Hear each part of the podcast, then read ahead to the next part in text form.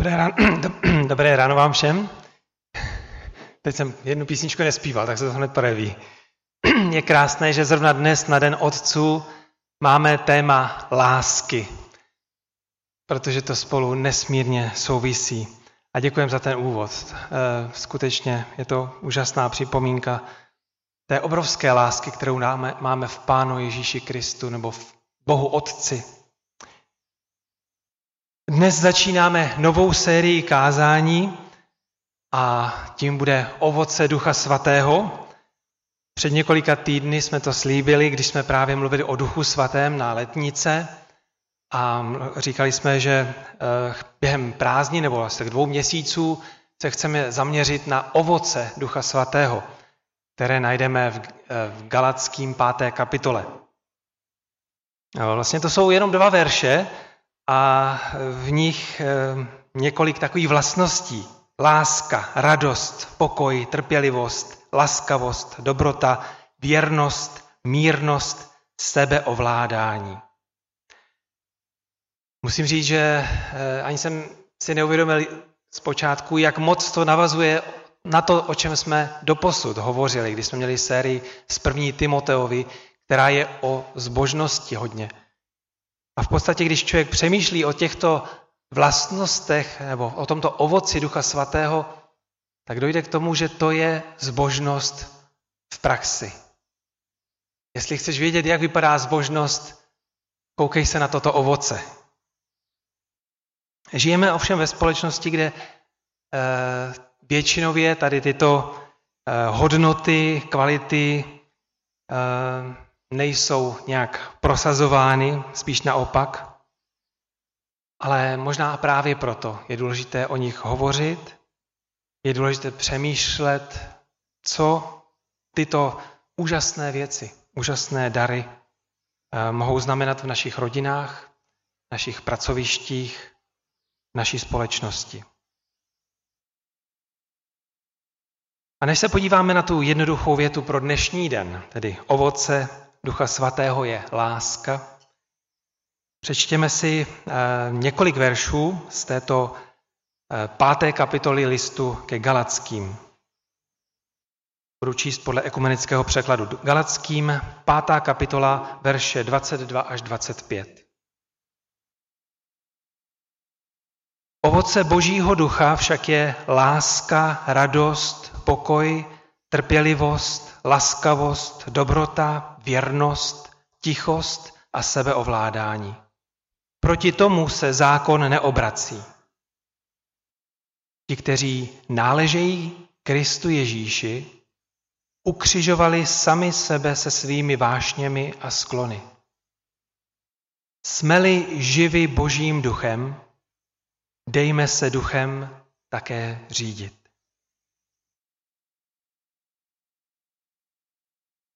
Tento týden jsem na procházce šel kolem zahrádky, kterou jsme před více jak 20 lety vlastnili. A pak jsme ji prodali, protože jsme na to neměli vůbec čas. A co mě překvapilo, že za těch 20 let se tam až tak moc nezměnilo.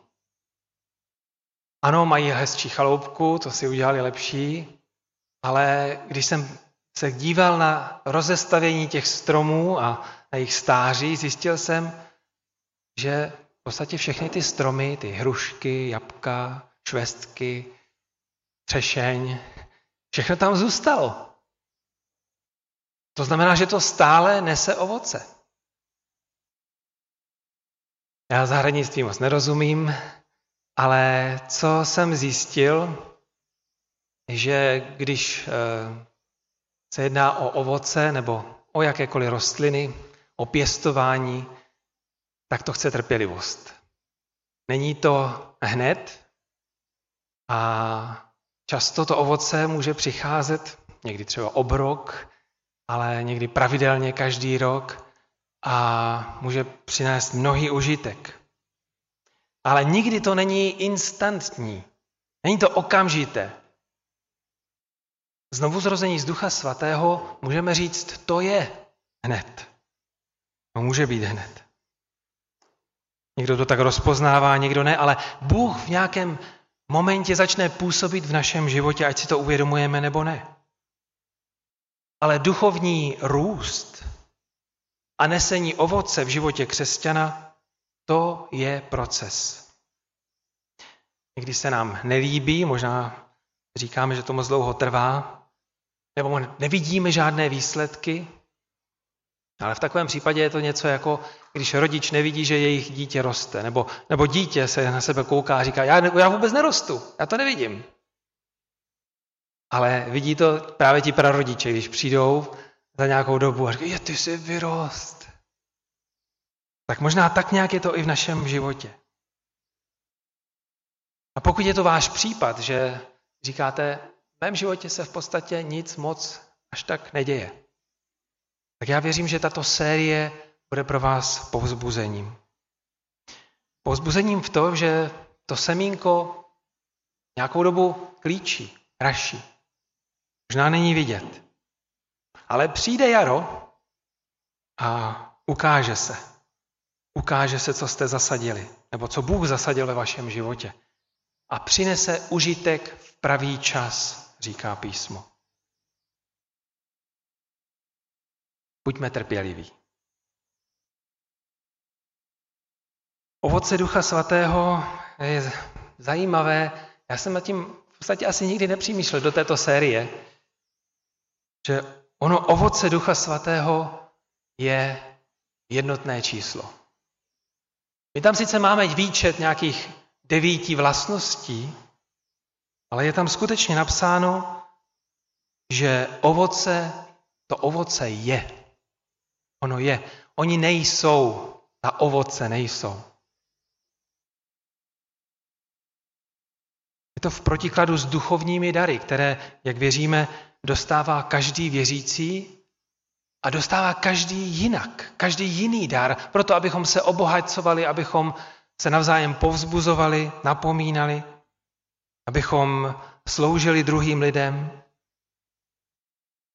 Máme se tam doplňovat, ale co se týká duchovního ovoce, to je něco úplně jiného. U duchovního ovoce si nemůžu říct, no, já mám ten dar radosti, ale trpělivost to po mně nechtějte, to teda ne, zvlášť s váma. Nemůžu si říct, eh, já mám ovoce pokoje, přitom nešířit pokoj. Přitom být netrpělivý. Nebo šířit nelásku. Samozřejmě, každý jsme jinak utkaný, každý máme jiné e, přirozeně dané vlastnosti a pro někoho je úplně samozřejmé zachovat vždycky chladnou hlavu, například. Ale v křesťanovi se tady tyto, toto ovoce spojuje. A spojuje se v něco významného a to je Kristův charakter, který máme odrážet. Naším, naším cílem by skutečně mělo být růst v těchto vlastnostech, kterých budeme mluvit. Ve všech. Lidé se někdy ptají, no, jak to poznám, že rostu? No právě podle tohoto. Jak poznám, že žijí s božným životem? Přesně podle těchto vlastností. Jak to vypadá, jestliže můj život má být podobný Kristu? Přemýšlej o těchto vlastnostech, tomto ovoci ve svém životě. Ten obraz ovoce najdeme v celé Bibli. Ve starém zákoně pán Bůh mluví k Izraeli jako o vinném kmeni, který vyvedl z Egypta. A zasadil ho na poušť. Nebo kniha Žalmu začíná tím známým prvním žalmem slovy blahoslavený muž, který je jako strom u tekoucí vody, který ovoce své vydává v pravý čas. Ježíš řekl svým učedníkům, já jsem vinný kmen, vy jste ratolesti. A když ratolest nepřináší ovoce, je odříznuta a odhozena ke spálení. A říká jim, můj opravdový následovník se pozná podle ovoce. Takže ne podle toho, co člověk říká, ale podle toho, jestli se pro ně, u něj projevuje láska, radost, pokoj, trpělivost.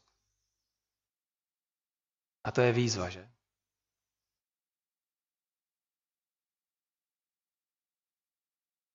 Kromě toho, že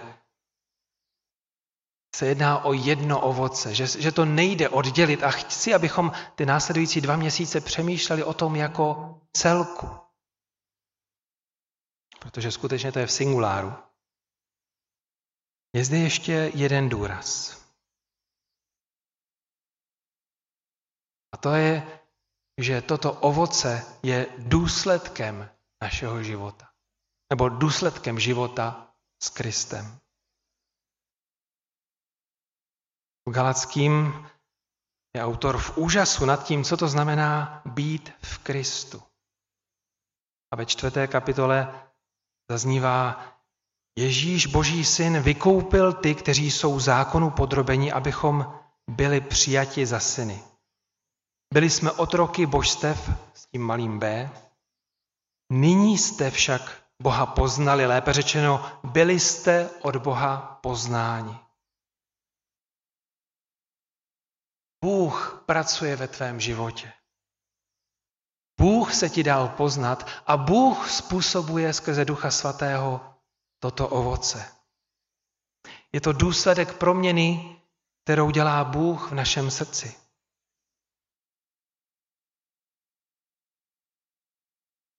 Je to ovoce z víry v Ježíše Krista, který do nás vložil svého Ducha Svatého.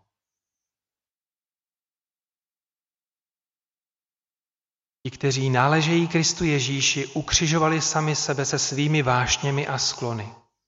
Jsme-li živi božím duchem, dejme se duchem také řídit.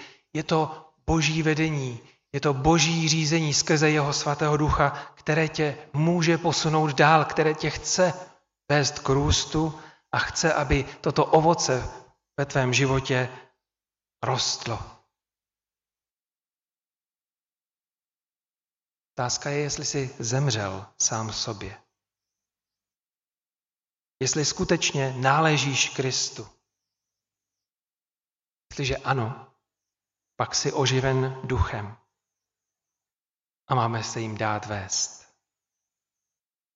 Tady je důležité se zastavit, protože myslím, že jsou lidé, kteří si říkají křesťané, ale ve skutečnosti jen napodobují křesťanství. Někdo může změnit nějaký vnější způsob chování, jednání.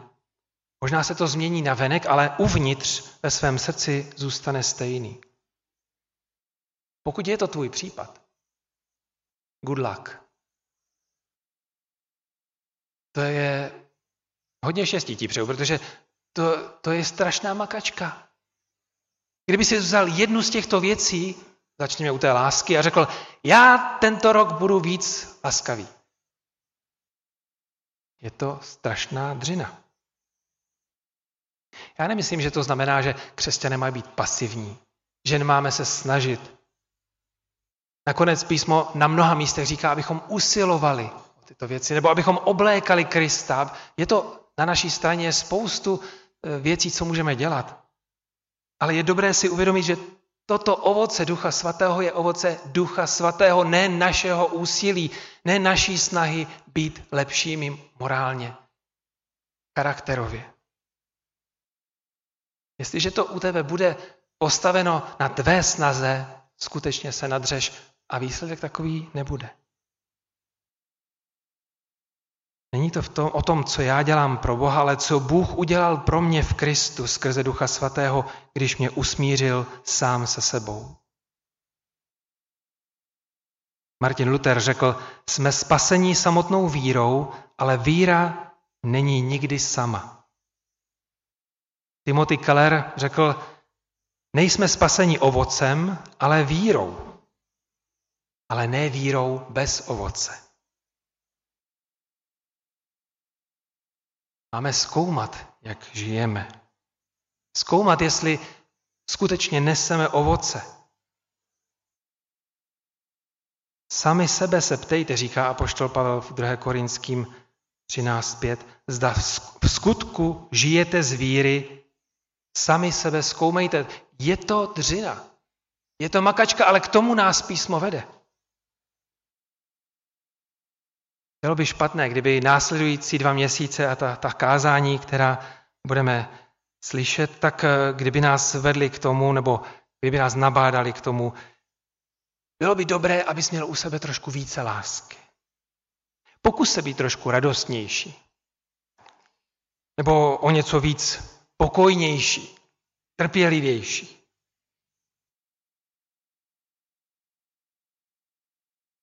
Protože už mi s tebou dochází trpělivost.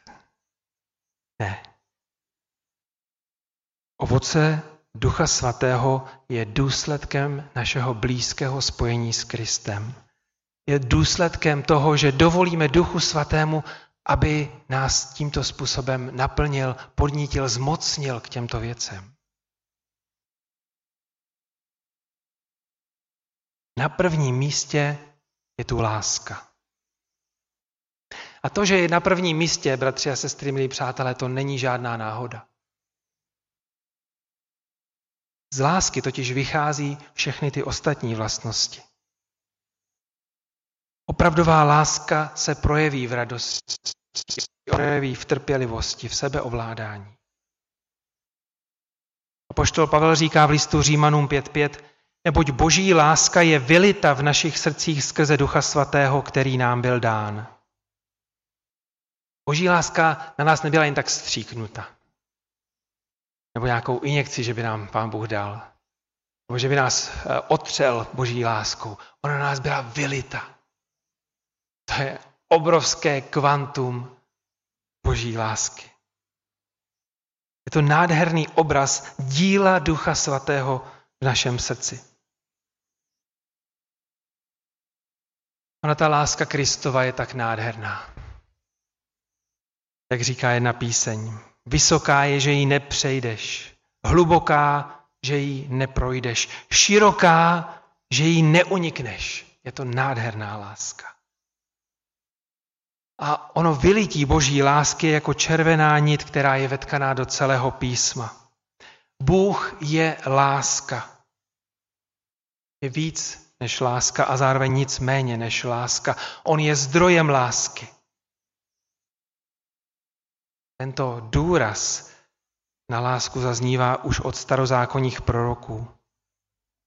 A nakonec z jeho veliké lásky poslal svého jediného syna Ježíše Krista na svět, aby se za nás obětoval. Tato láska, obětující se láska, byla vylita do našich srdcí. Výjimečná láska. V našem lidském světě většinou, když přemýšlíme o lásce, tak si říkáme, no co z toho budu mít já, když někoho budu milovat. Nebo přemýšlíme nad tím, jestli ten předmět naší lásky je toho hoden. Jestli je ten předmět přitažlivý pro nás. Má to nějakou hodnotu, má to nějakou cenu investovat moji lásku. Ta boží láska, která je vylita v našich srdcích, je úplně jiného charakteru. Mojžíš řekl Izraeli, Bůh si vás zamiloval ne proto, že jste si to zasloužili, ale protože vás miluje. Tečka. Bůh si vás zamiloval, protože se tak rozhodl, že vás bude milovat. Vy jste si to nezasloužili. To je důležité si uvědomit, protože v naší společnosti je láska často spojená se zásluhami, se vzhledem, se ziskem a bohužel někdy i příslušností krase nebo barvou pleti. Je nějaké místo, kde mohu zažít tuto lásku.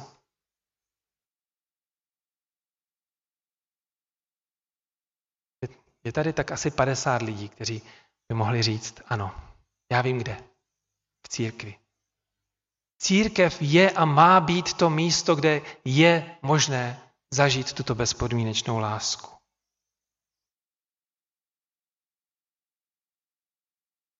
Církev je místo, kde láska je vylita do srdcí všech, kteří tam patří. Kdyby láska byla přestupkem, bylo by naše společenství zhledáno vinným? Kdyby se za projevy lásky zatýkalo, usvědčili by nás ti, kteří by nás vyslýchali z porušování tohoto zákona?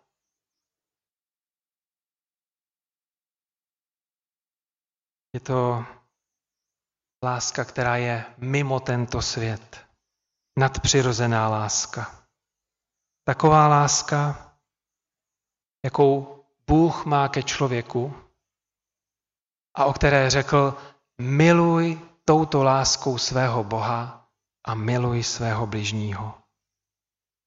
Protože když budeš milovat svého bližního, potvrdíš tím lásku k Bohu. Tohle to se pěkně říká, pěkně se o tom mluví nebo přemýšlí, když je člověk sám v autě, ale horší je, když se dostane do kontaktu s druhými lidmi. Se pak mohu tisíckrát ujišťovat o tom, že někoho mám rád. Můžu nakrásně zpívat o boží lásce a o tom, jak moc miluju Pána Boha. Ale on se mě pak zeptá, a jaký je tvůj vztah k tvému bratru, k tvojí sestře? V 1. Janově 4, 20 až 21 to Jan vyjádřil takto. Řekne-li někdo, já miluji Boha a přitom nemiluje svého bratra, kterého vidí, nemůže milovat Boha, kterého nevidí. A tak máme od něj toto přikázání. Kdo miluje Boha, ať miluje i svého bratra. Není střední cesta. Není střední cesta. Ta otázka skutečně zní, a to je to těžké, co si musíme pokládat každý den. Jak si na tom s Kristovou láskou k Bohu a k bližnímu? Jak vypadá tato tvoje láska ve tvém životě? Je to láska aktivní? Měla by být aktivní. Je iniciativní? Dokážeš se omluvit kdykoliv? Je to láska, která udělá první krok? Je to láska, která nepřehlíží potřeby bratra? 1. Janova 3.17. Máli kdo Máli někdo dostatek a vidí, že jeho bratr má nouzi a bez soucitu se od něho odvrátí, jak v něm může zůstávat boží láska? Jinými slovy, můžeš sloužit v církvi, jak chceš. Můžeš být plný duchovních darů, říká 1. Korinským 13. Můžeš hodně znát, můžeš hodně vědět z písma. Můžeš být součástí skupinky nebo skupinek studia Bible. Můžeš být zběhlý ve správném křesťanském učení nebo dokonce křesťanské učení dobře obhajovat, obhajovat. Ale Bible se ptá, jak je to s tvou láskou k potřebnému. Odpouštíš bez ohledu na žádost o odpuštění, když někdo ublíží. Pokud... Ano, samozřejmě, pokud se omluví, že? Ne. Tehdy, když se neomluví.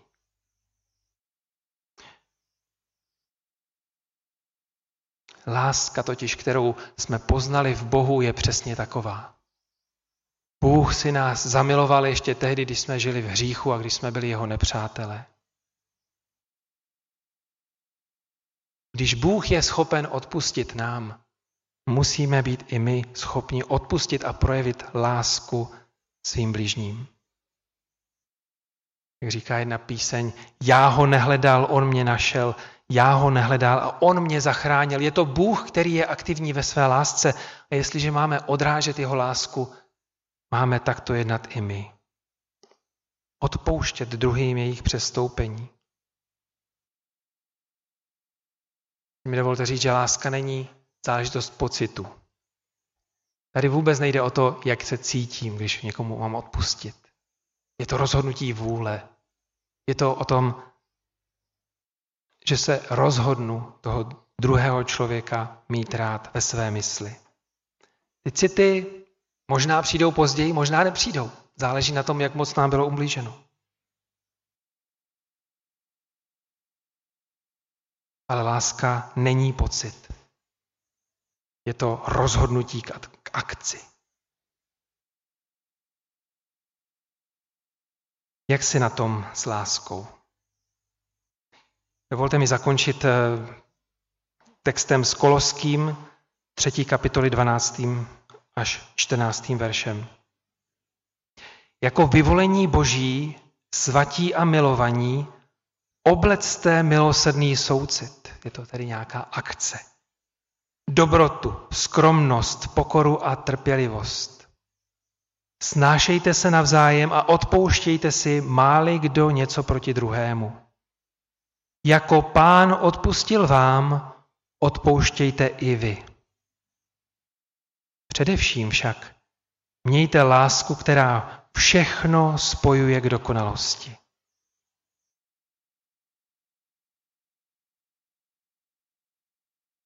Láska, která všechno spojuje k dokonalosti. To je náš cíl. To je láska, kterou jsme poznali v Kristu. A to je ovoce, které Duch Svatý působí a chce ještě hojněji působit v našem srdci. Modleme se.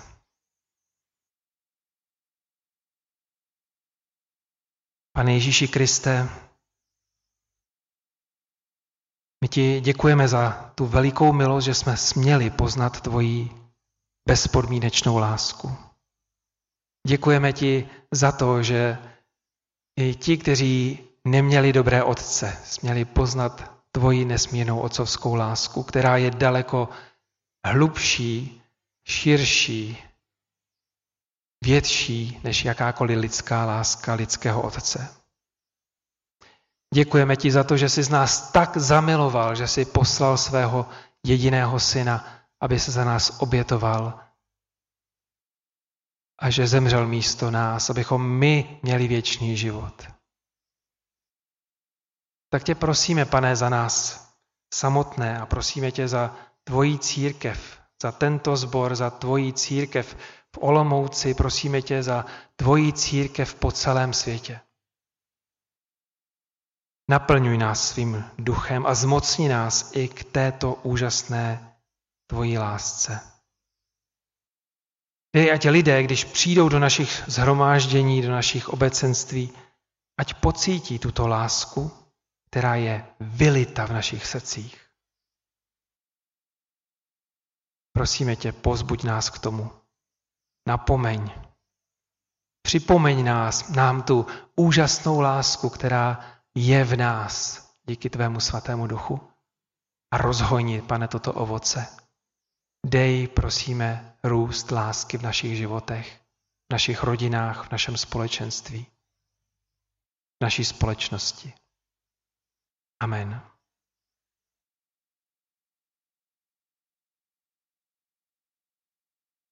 První skupinu.